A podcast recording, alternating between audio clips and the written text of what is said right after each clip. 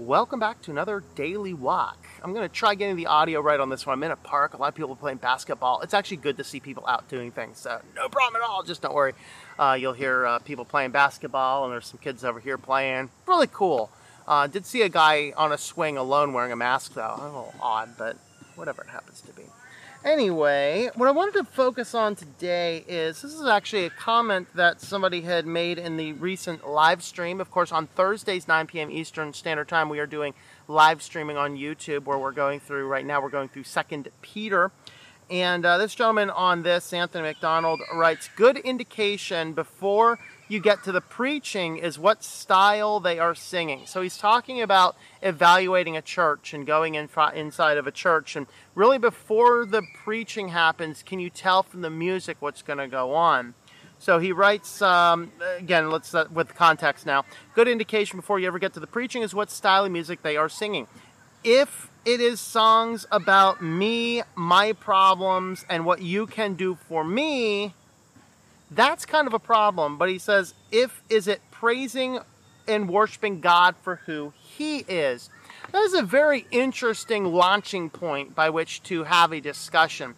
And I remember going into some churches and knowing pretty quickly from the music style that it might be about time to leave before the sermon gets started. Of course, the one, I don't know if it was the music style as much as it is, I get in there and I read in the bulletin that Pastor Laurie is going to be preaching on the love letters of Paul. A little bit too romantic for my taste, and I'm not quite sure that God would make those intentions either. And I got out of there about the time they just put in a DVD with worship music on it. I'm like, yeah, let me just get out of here. There's times when you go in and I have a friend that despises the modern form of Christian music, and I kind of agree with him. A lot of modern contemporary Christian music is a whole lot about what can God do for me, and I've got problems, and let's go ahead and solve those problems, and whatever else that happens to be. But nevertheless, when you go in and sometimes you hear the old classic hymns that are more focused on dwelling and talking about and worshiping God, that is what is so important. And that's really the distinction that he's talking about in this comment, which is a very good comment and a very good practical piece of advice when you are evaluating a church, is to look at the music.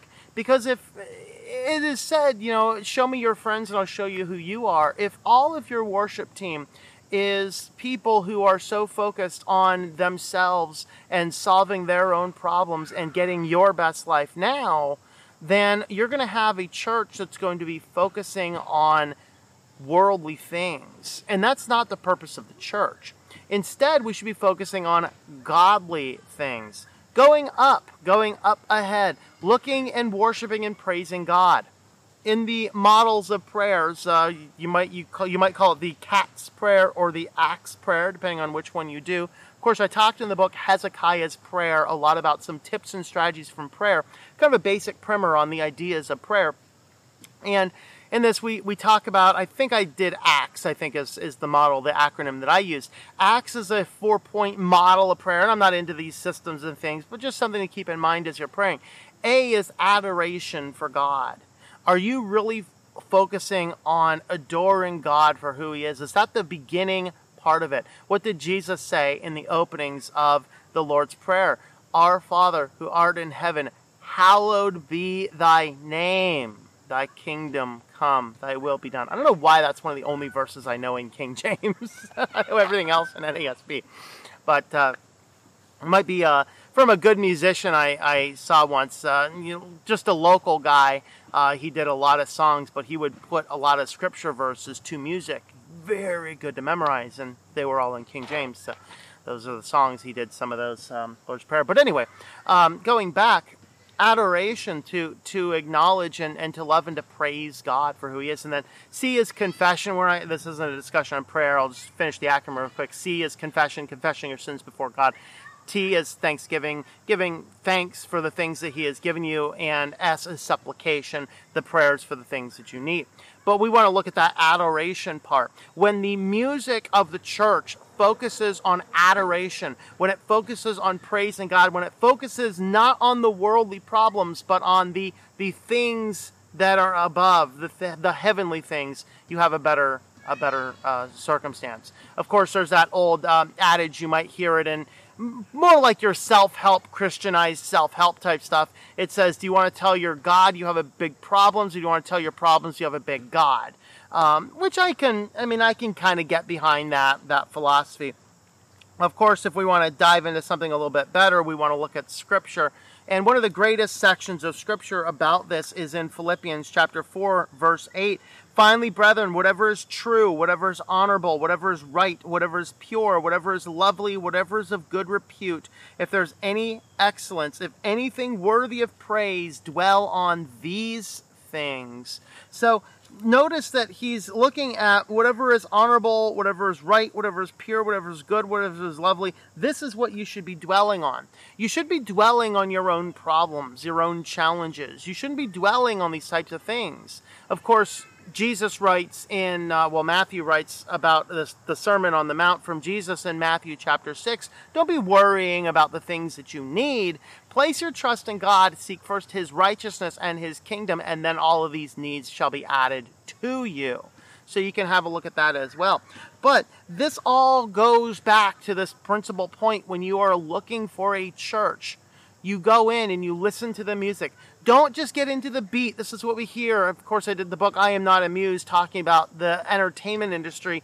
You know, so many people, I'm not listening to the words. I just like the beat. I like the beat. But you can sing the words. I mean, as evidenced by the fact that I know these verses in the King James, despite I rarely ever read the King James, because the guy's music helped me remember the verses. If you go through and understand that, this is the principle. Focus on those words. Don't be like, I'm digging the music. I'm digging the music. The words are the worship, our high priority. Look at the words that your church is singing. If it's all about me and mine and solving my problems and things like this, it's a worldly church. And you can probably dust the church for other fingerprints of the world as well. And that's something to keep in mind. But if you go in and they're singing songs that are really praising and adoring God and dwelling on His righteousness and His holiness, that is an indication that the church is focused on the gospel and on God. And by the way, that doesn't necessarily mean that the contemporary music necessarily focuses on me and I, and the hymns don't necessarily focus all on the exclusion of God. You can have a very exciting, very hip and modern and exciting rock band in your church that has songs that are lifting up and dwelling God. And you can find a whole lot of hymns that don't quite have that biblical theology in tune. So that's what we wanted to say today. Thanks for coming along. You can help support the channel. Have a look at ourwalkingchrist.com/support. We have a lot of books and other means you can help support. And there's also podcast links, video links, things like that, and social media connections over there as well. So thanks for coming along, and I hope that you enjoy your daily walk in our Lord. Thank you for tuning in. Our Walking Christ podcast is a listener-supported presentation. For more information about how you can help, check out ourwalkingchrist.com/support or our Patreon page at patreon.com/Tom M. That's TOMM. Digital and paperback books are available on several online bookstores or at our website. Once again, the website is ourwalkingchrist.com.